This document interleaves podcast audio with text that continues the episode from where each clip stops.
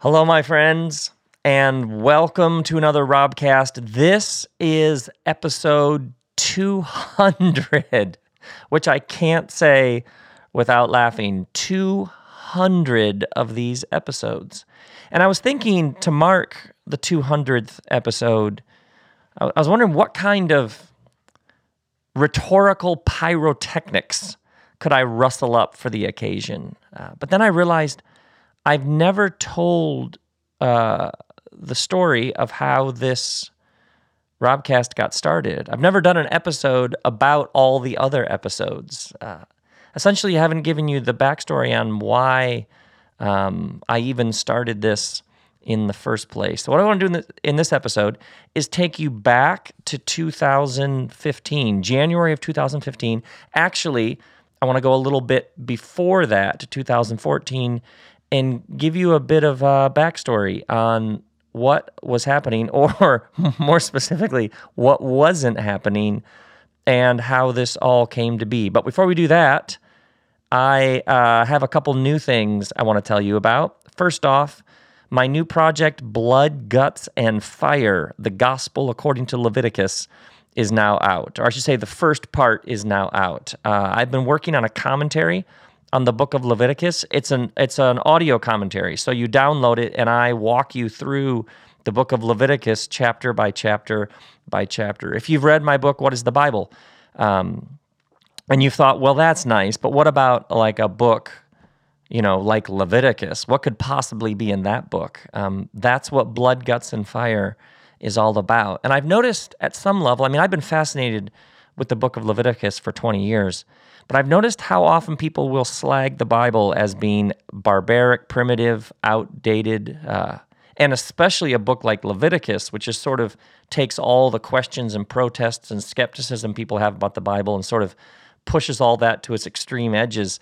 Um, oftentimes, the book of Leviticus is sort of held up as like, see, why? What does this have to say to us? But what I've also noticed is a lot of people don't know the book of Leviticus is about how to care for the earth, how to live at peace with other people, how uh, to live with intention. Um, justice is a major theme. Now, now, obviously, there are all sorts of ancient, what appear to our modern sensibilities, very primitive and exclusionary ideas in there. So, what I do in Blood, Guts, and Fire is simply take you through and show you the world at that time and perhaps what uh, this text was doing and saying to people in that time at that place. And honestly, I hope it blows your mind. so, the first part is chapters one through seven, and then there will obviously be other parts to follow. But I take you chapter by chapter through this fascinating, old, mysterious, uh, and subversively inspiring book called Leviticus. So, Blood, Guts, and Fire, the Gospel according to Leviticus, is now available um, at my site, robbell.com. And then, secondly, oh, this gives me so much joy to tell you. New tickets are now up for the next leg of the Holy Shift Tour. Uh, I'm about to go the end of this month. We'll go to UK and Ireland for England, Ireland, Scotland, Wales leg of the Holy Shift Tour. And those tickets are at greenbelt.org. And all of you in the UK and Ireland, I'm coming your way soon. And then August, tickets are now up. Uh, the Holy Shift Tour will uh, do a night in Brazil. So I have been wanting to go to Brazil for a long time, and it's happening the beginning of August. So, Brazil friends, I am coming your way. And then, end of August, we'll start the fall leg of the Holy Shift Tour. So, uh, Grand Rapids, Michigan, Detroit, Michigan, Toronto, Cleveland, Columbus, that's Ohio. I'm talking to you. Um, Pittsburgh, Nashville, Atlanta, Denver, and the tour will finish the Holy Shift tour December 1st at the Ace Hotel here in downtown Los Angeles, California. And uh, if you would have told me that this tour would end at the Ace Hotel, I would have been like, that's awesome. It's this iconic venue right down in the heart of downtown LA, and that's where it'll all end up. So, all those tickets are now up, and obviously, Robcast friends, I'd love to see you at those at those tour stops. But now today, let's do an episode about all these other episodes.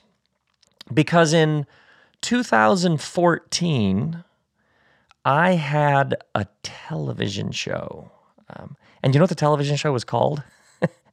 it was called The Rob Bell Show. I know. You're wondering where we got the title.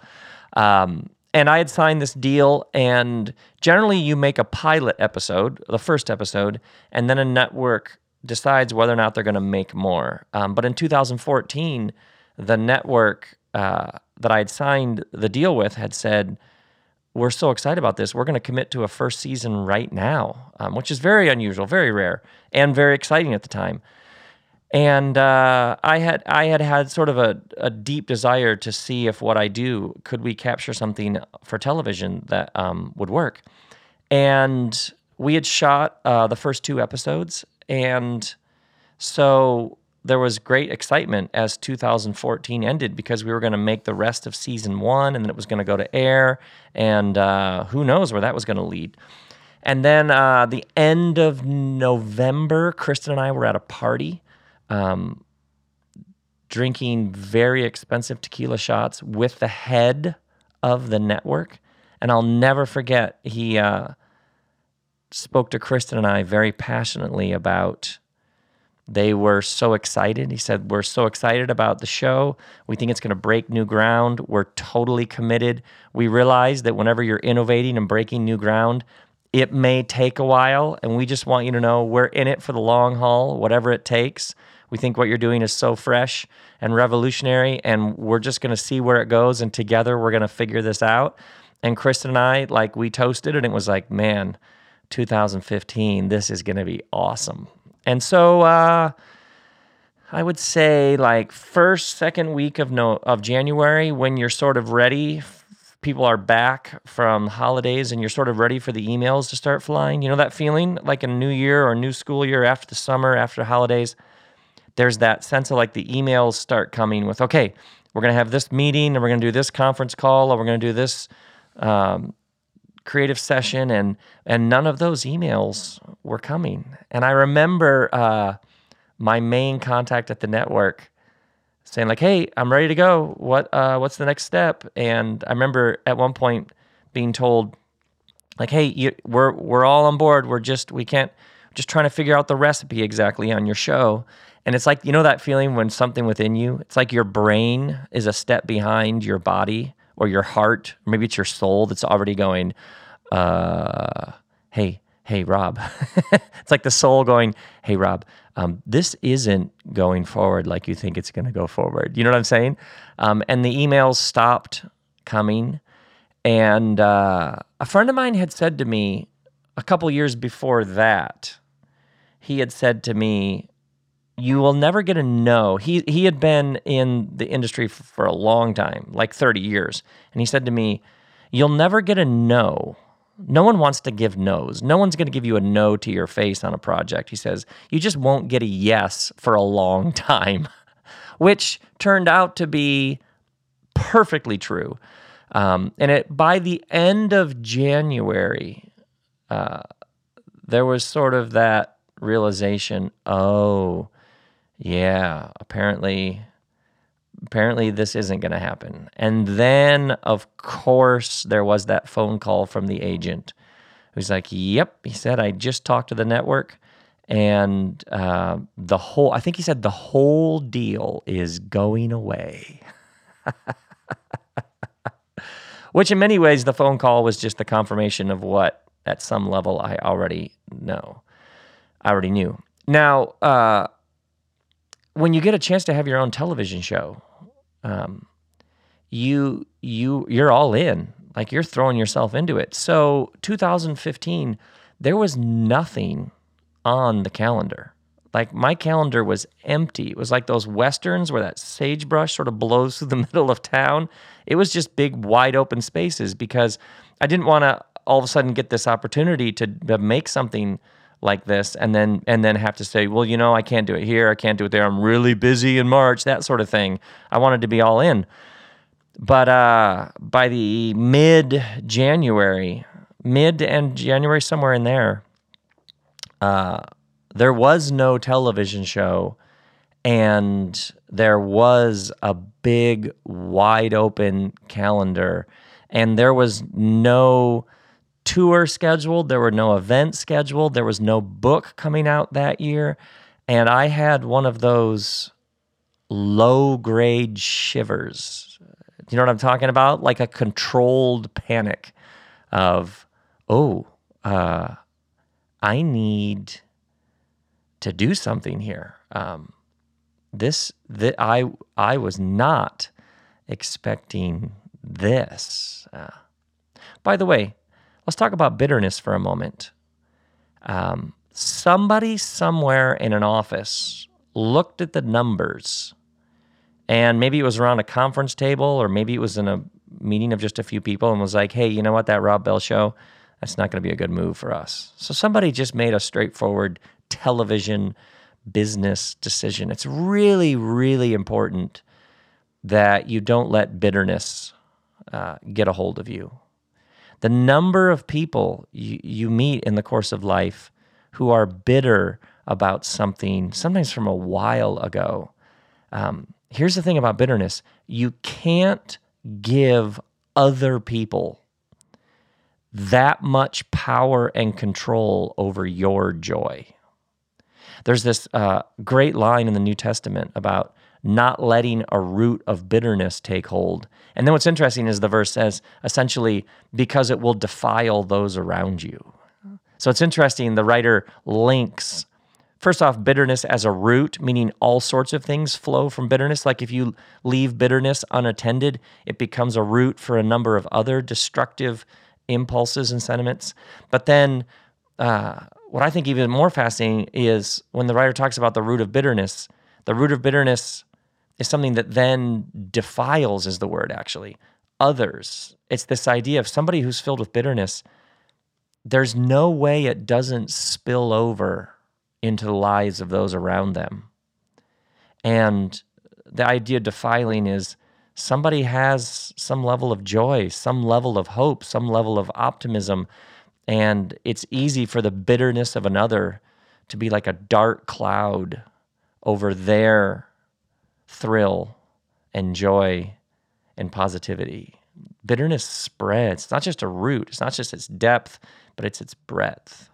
So when you find yourself flirting with bitterness, you got to get that out, name it, get to the facts, and then move on. So I tell you this story about my TV show being canceled with no bitterness. Somebody somewhere made a decision, right? It's like, get over it, move on. And what I knew in that moment was, oh, we have a bit of a situation here. We have a wide open 2015, and uh, there was a whole massive amount of work I thought I was supposed to be doing and an idea I'd been carrying around for several years.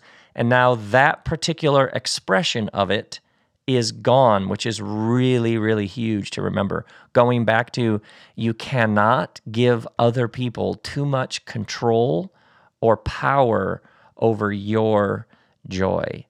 So, that particular expression that had manifested itself in this particular contract with a television network was done. And I was looking at a wide open 2015 and we need to do something. Uh, and I remember a friend of mine saying right around that time, you know, uh, you should do a podcast. Shout out to Dan Klein right here, by the way. We were sitting on the roof, uh, Dan Klein and Stratton, we were sitting on the roof of a hotel looking out at the ocean. Um, have, there's a restaurant, by the way, on the roof of that hotel. we weren't just on the roof of the hotel. Um, and we were eating, and, and that was the idea that, you, what, what about a podcast?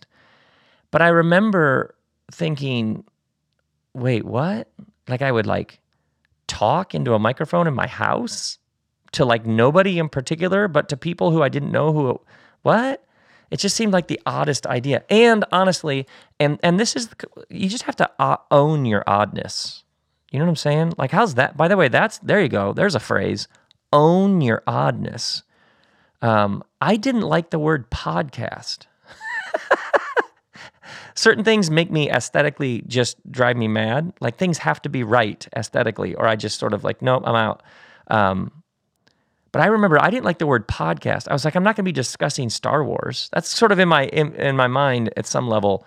Um, you know what I mean? I'm not going to be discussing old episodes of The Simpsons, uh, you know, or telling you what I think of Marvel movies. Or I don't know what I had in my head about a pod. I didn't like the word. Um, but what's interesting is if you don't like something, just change it. It's like, I don't like podcasts. I was like, well, if I had a podcast, I'd call it a Robcast. Um, and suddenly, this is so ridiculous, but it's important to tell these stories. As soon as I was like, but if I called it a Robcast, oh, okay. Yeah, I could, I, I might, I, I might try that. Literally changing the words was like, oh, gave me the green light. So I remembered that my son, um, one of my boys, had had a brief career as a rapper. And I remember saying to him, "Do you um, do you still have that mic that you used when you were recording in your room?"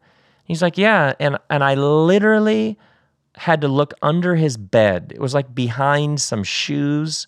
Um, there was a box and it had a bunch of wires and stuff in it. And there was this beaten up mic that I think had cost sixty dollars and it had some dents in it.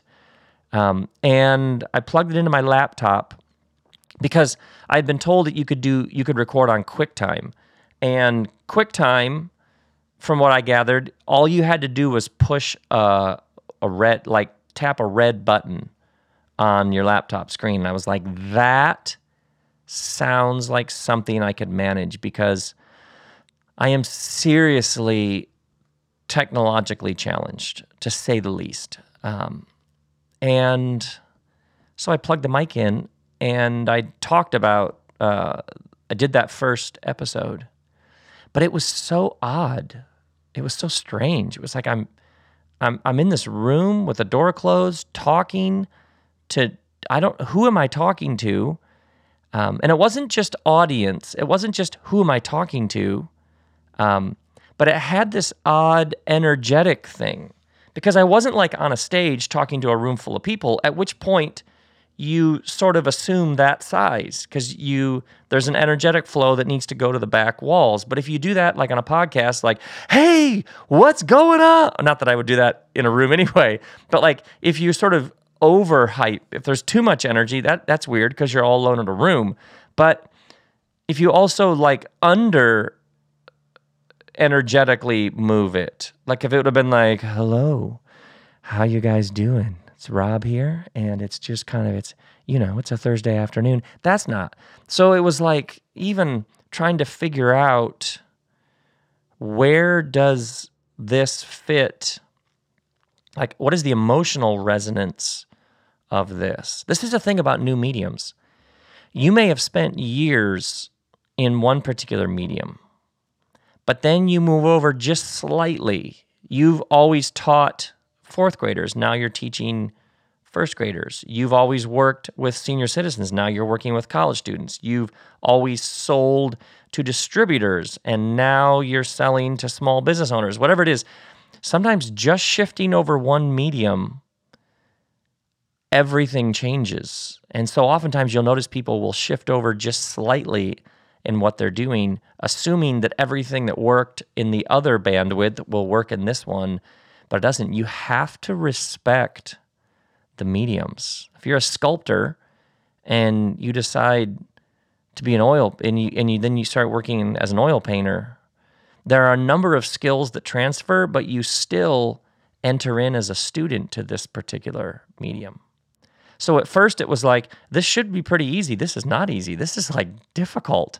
I'm trying to figure out all of the subtleties of this particular medium. And what I noticed right away is I would record one of those first few episodes, and like one of my kids would interrupt me. Um, they'd want like car keys or food or have a question about something, and I would just answer them and then keep talking about whatever I was talking about, partly because stopping and then starting a new one was too complicated for me, technologically challenged. But also, um, I was like, well, you know, that's just that's just what happened while I was making this episode. But then I noticed right away that people I would I'd be out somewhere and somebody would say, "Hey, I've been listening to the Robcast. I love it when your son interrupted you in episode whatever it was. That was so cool." And it was suddenly like, "Wait, all of the dog barking, all of the weird interruptions and quirks were somehow meaningful to people. And by people, I mean you all. And it was almost like this particular medium, the less produced, the better, at least from my perspective. Um, because I, I literally was sitting at my desk telling you what I'd learned or what I'd noticed over the years. There was something about the rawness and directness of it that demanded less production. Like if I were normally like obviously a tour or normally like I did a Largo show a couple nights ago, that's like memorized backwards and forwards because um, that's part of giving the gift is you do the work so that you're you're ready to go. And but this I noticed um, even now, like my ever-present notebook. Can you hear the pages there? Um, there was something about it where almost like I'm working it out in real time and sharing with you what I'm seeing and feeling and learning. And then as I began to reflect on that, it was like, oh, but that's actually how it is. The anybody who claims to be a teacher, you're a student before you're anything else. And so this medium, this podcast, this Robcast medium, actually highlights what is true and has been true the whole time, which is everybody, even the experts and the people who hold themselves up as sort of ultimate authority, they're just working it out in real time. Get back to them in a year and see where they're at. And that this particular way of doing it actually got closer to how it really is we're learning things, we're growing, we're noticing things. And I noticed that uh, when I brought it to you as fresh and alive and new as it is, there was an extra sort of resonance and energy to that. And that this funky medium of sitting here at my desk with the microphone captures that in some interesting way. Now, you don't know what's going to connect or what's going to work. If you would have told me that there would be, when I started this, that there would be 200 episodes by 2018, I would have laughed in your face. Like, come on. It's like you're just trying this, partly because the calendar was wide open. There was a low grade terror within me. And I had this, well, what do I do? Well, what I do, what I've been doing for years is sermons. Well, then let's start doing sermons in the most immediate way possible. Let's see where it goes. I had absolutely no idea this would become what it's become. And this is interesting because uh, like having now done publishing things for a number of years, tw- uh, 12 years, 13 years, 14 years of publishing things, um, you don't know. Like you can ask editors, people who run publishing imprints, I was asking an editor recently, can you tell me about books that you thought were going to be huge that weren't? And can you tell me about books that you never thought were going to be big that ended up being big? And like, absolutely. And then proceeded to list all of the surprises. Because even the experts are dealing in probabilities. And this is really, really important to understand.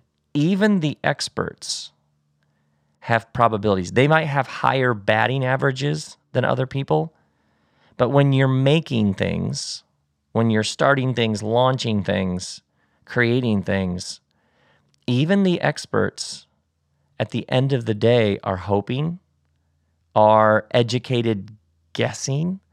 I had no idea that this funky, odd talking into a mic uh, was going to lead to what it's led to. By the way, and I can prove this, uh, last fall, yes, last fall, um, I released a hardcover copy of my novel, Millones Cajones, which brings me great joy to say and brought me great joy to write. But um, do you know how many boxes of Millones Cajones are in a gathering dust in a warehouse somewhere in Southern California because no one wanted them? that is all part of it. Sometimes you swing and you miss. and then other times you start talking into an old mic that you found under your son's bed and it connects. You just don't know. This works on a large scale. This works on a, I mentioned this week's Largo show. I, I did this new show called An Introduction to Joy.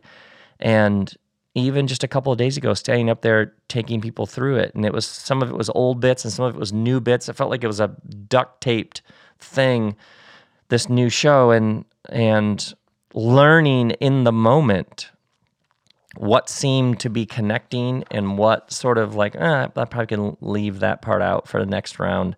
Uh, that's just how it works. You don't know what's going to connect. So so when people ask questions like, "Well, where's it going to lead?"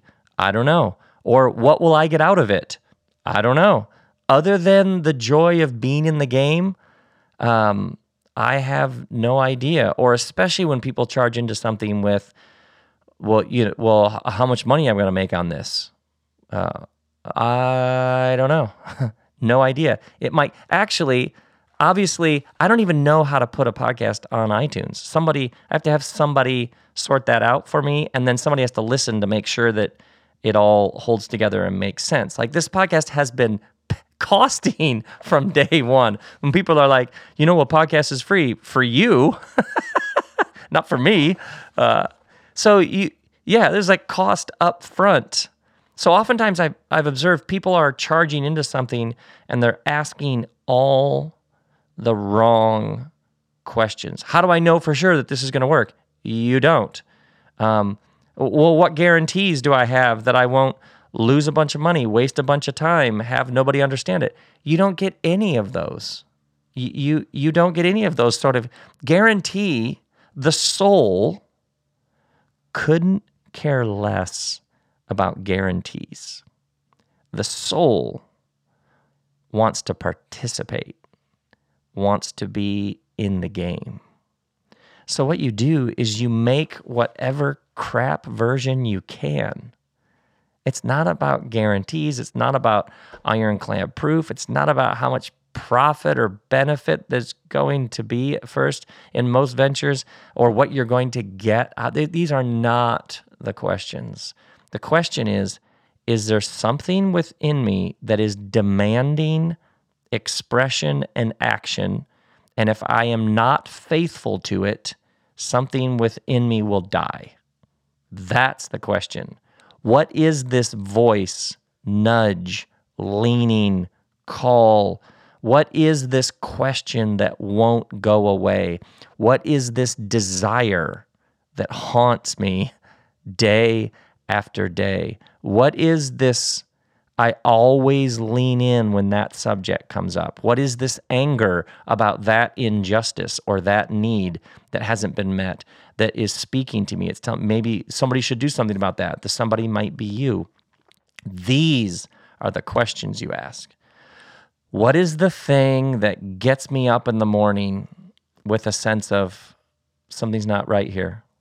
Yeah, you follow that because you deal with that. That's how you're fully alive. Yeah. So you make you make whatever version you can. You just make it and you'll learn so much. You'll learn so much. I have observed more people waiting for other people to green light their desire and soul and heart and questions. They're waiting for someone to recognize their genius. They're waiting for someone to give them permission. Um, if you're waiting for someone to recognize your genius, you may be waiting a long time. And if you're waiting for someone to give you permission, you're waiting for something that you already have. Yeah, yeah. the number of people I have observed who are waiting for somebody else when, once again, you cannot give other people that kind of power and control over your joy. Or sometimes people are waiting for validation. They have something within them, they don't quite know what it is. And so they're like articulating little bits and pieces of it, hoping that other people will give them all sorts of validation when they're not even quite clear what it is within themselves. How can somebody else validate something when you aren't even sure what it is? That's why you work it out. That's why you do the crap version. You just take whatever step is the next step and you learn so much. By the way, speaking of validation, uh, number of oh, quite a while ago, one of my books, uh, the editor sent an early draft of the book to a hero of mine. And I didn't know the editor was going to do this. I had never done like blurbs or endorsements. And this was a number of books in. The editor sent, I want to say, a second draft of the book, which is early in the book writing process um, had sent the draft to a hero of mine for an endorsement, like a blurb, you know, like, like a thing on the back of the book. And I didn't know this. But then one day I got an email from my editor, and my editor was forwarding me an email, and my editor just said, uh, heads up, um, and had a had like a kind of a cryptic comment. I was like, I wonder what this is. So I read down, and I see this an email to my editor from and I see the email and the name, and I'm like, whoa, oh my word, this is one of my heroes. So it's it's this person that I greatly admired responding to my editor about an early draft of my book. And the email, it was like maybe five paragraphs. He shredded my book, just destroyed it, including Paragraph three, first sentence, not that I remember. Paragraph three, first sentence, this book makes me sad. and then another swing, and then a jab, and then a hook, and then a flurry of punches. It was such an epic takedown. Um, and I remember reading it and just uh, it's like your whole it's like my whole body heated up. I don't know how, how do you how you respond when things take a turn for the worse? Um, it's like a you get like a little dizzy but you're a little nauseous. And i remember getting up and taking a lap through the house sitting back down at my desk reading it again getting some more fresh air reading it again. Uh, and interesting enough by probably the fifth reading it's like i had to work through all those feelings in order to get to like the fifth reading of the email when I began to realize, oh, wait, wait, wait, wait. That whole paragraph is a critique of something that's a misunderstanding of what I was even saying. Okay.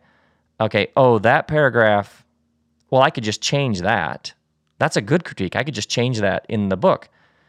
And then I remember one of the one of the things was like, oh wait, that's not even about me. That's about that's his stuff, not mine.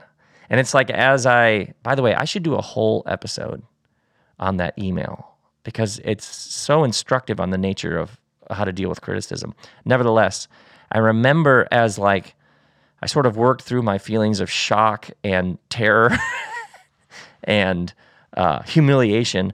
I remember as I sort of began to get to the other side, realizing, oh, uh, not everybody that you want to validate you is going to validate you.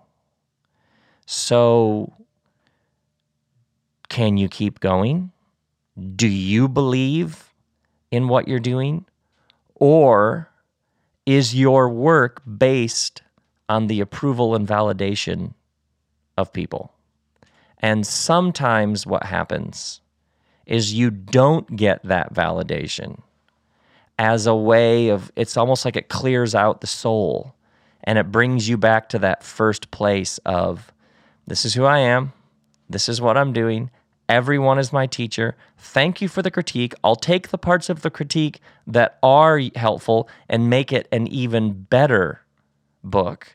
And the rest of it, I will simply set aside. Now, I made that sound really clinical and easy. It's not, it takes forever. But if you are waiting for the validation of others, family, friends, mentors, heroes, uh, you might not get it.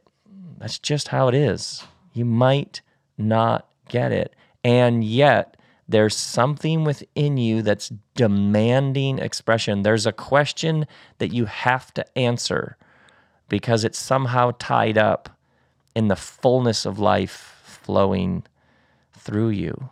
And so uh, I started talking into a mic in a room in my house, and that led to an episode two, and that led to an episode three, and you had no idea where it was going. And what happened over the past couple of years is, in some ways, it became the new center uh, of my work. It, it, be, it oddly became like a weekly groove, a weekly discipline. Like, oh, I'm, I'm always working on a Robcast sermon. It's become like a part of how I live my life. A couple of thoughts here at the end. First, the secret to the whole thing is the next step. And the people who appear like they figured something out, like they're thriving, like they somehow decoded or hacked the system, they're simply the ones who figured out that the secret is the next step. And they figured out that you make whatever version you can. You uh, you take whatever step you can.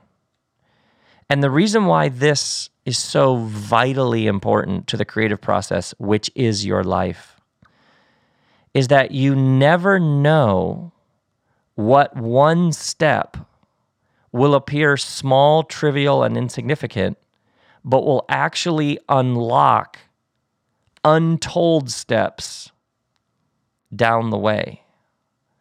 You never know which one it will be. If you would have told me, oh, yeah, there's a $60 mic under your son's bed, plug that into QuickTime and start talking, I would have been like, are you kidding me? Because I just came from a television set where I don't know how much money was being spent in order to broadcast the Rob Bell show. If you would have told me that the really interesting quantum leap forward in the work that I get to do in the world would not come from a television show on a network, but would come from plugging in my son's old microphone. I would have been like, that's just upside down enough to be divine. that's just poetic enough to be true. but I wouldn't have believed you at first. Do you see what I'm talking about? You never know the giant big thing this person is waiting for. That might be seven steps away. And the first six steps will be utterly absurd. They'll they'll appear like, what?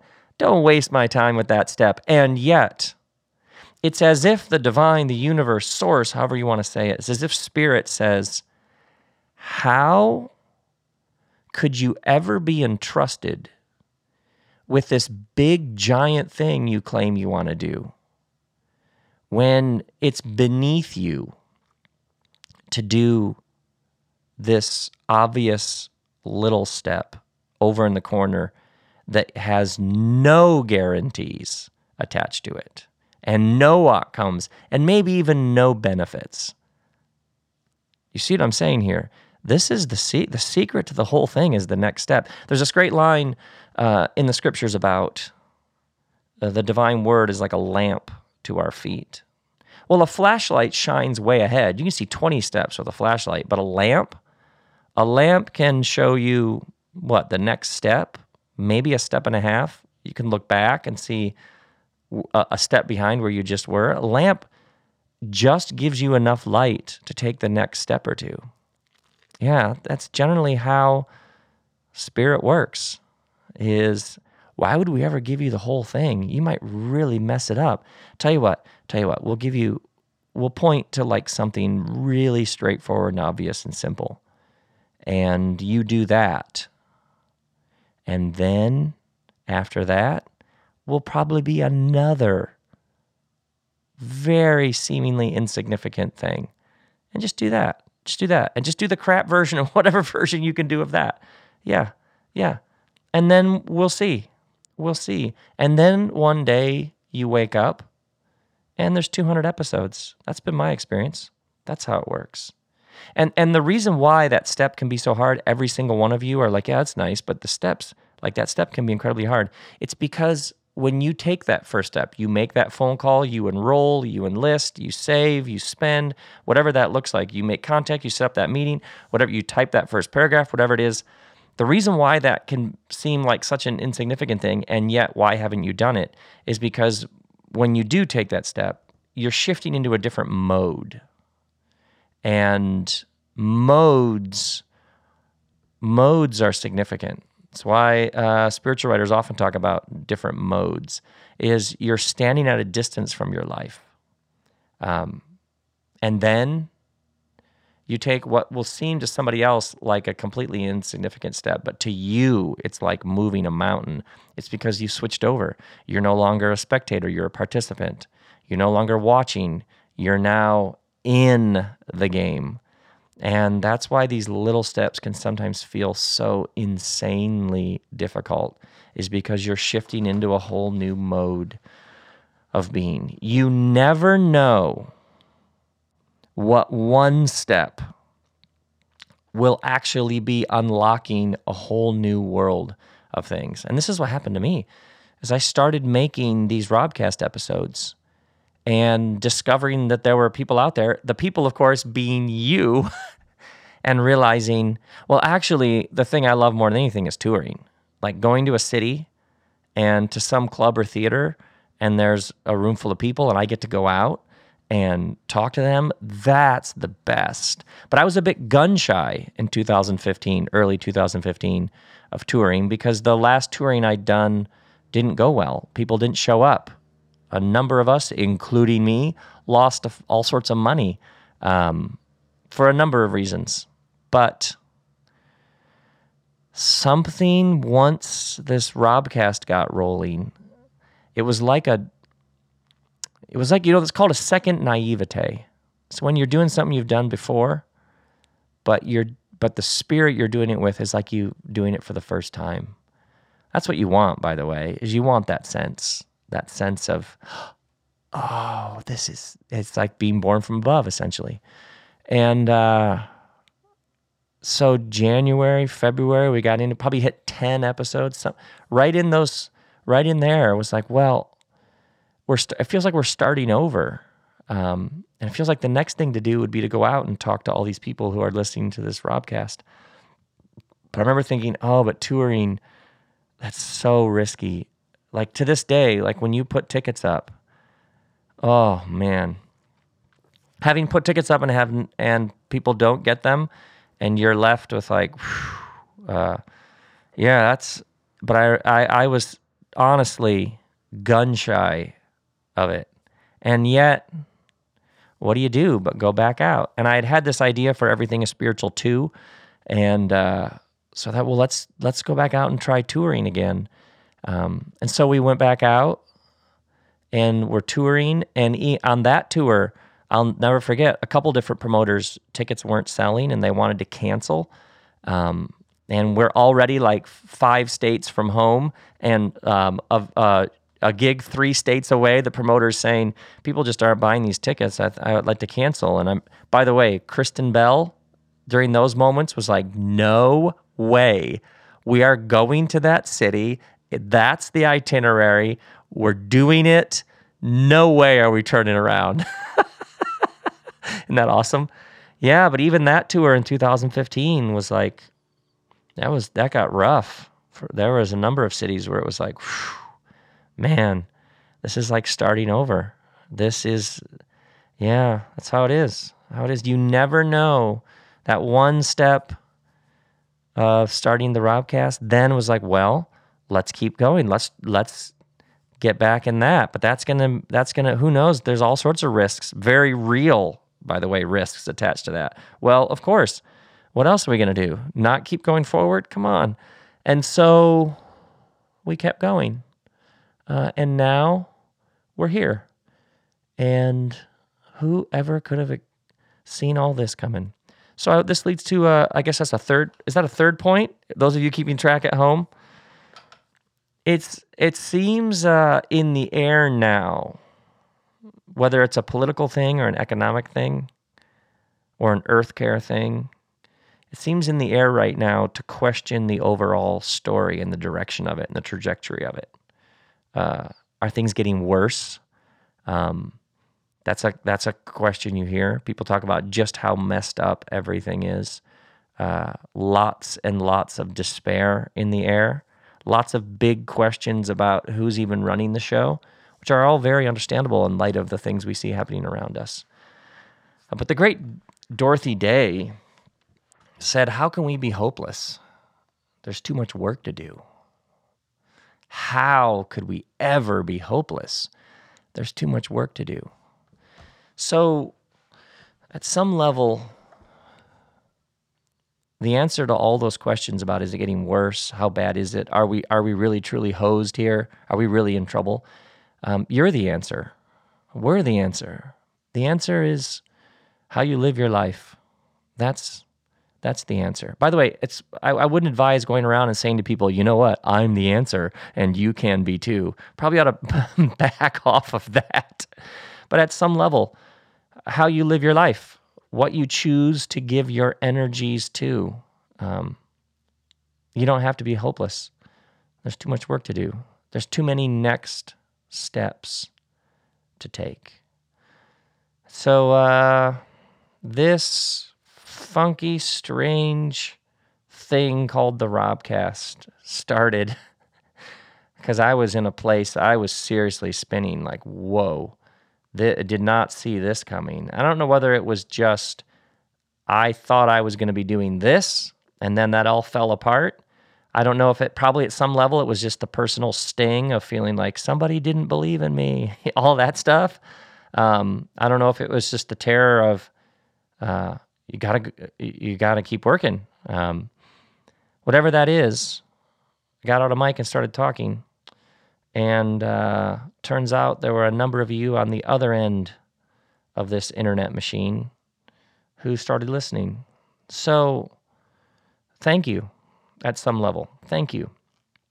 Um, if in any way the this Robcast has meant something to you, just please understand that it's come back to me a thousand times over.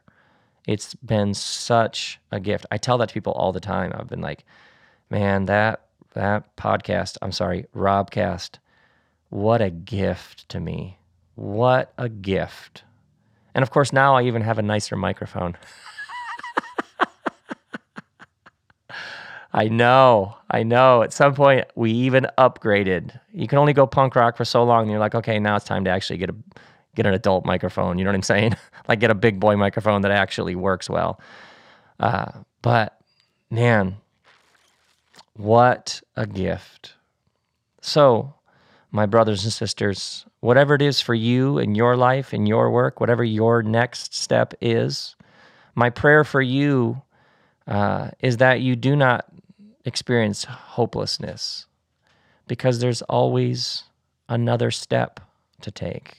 My hope and prayer for you is that you're listening to whatever that whisper or shout or nudge or desire or anger or intuitive leaning is, and that you listen to it and you follow it, um, because that's that's how the whole thing works. And may grace and peace be with you.